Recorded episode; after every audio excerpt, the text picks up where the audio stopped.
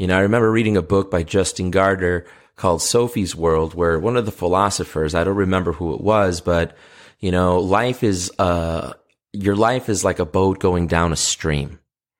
And it is our job from generation to generation to pick up the artifacts that our forefathers left on the beach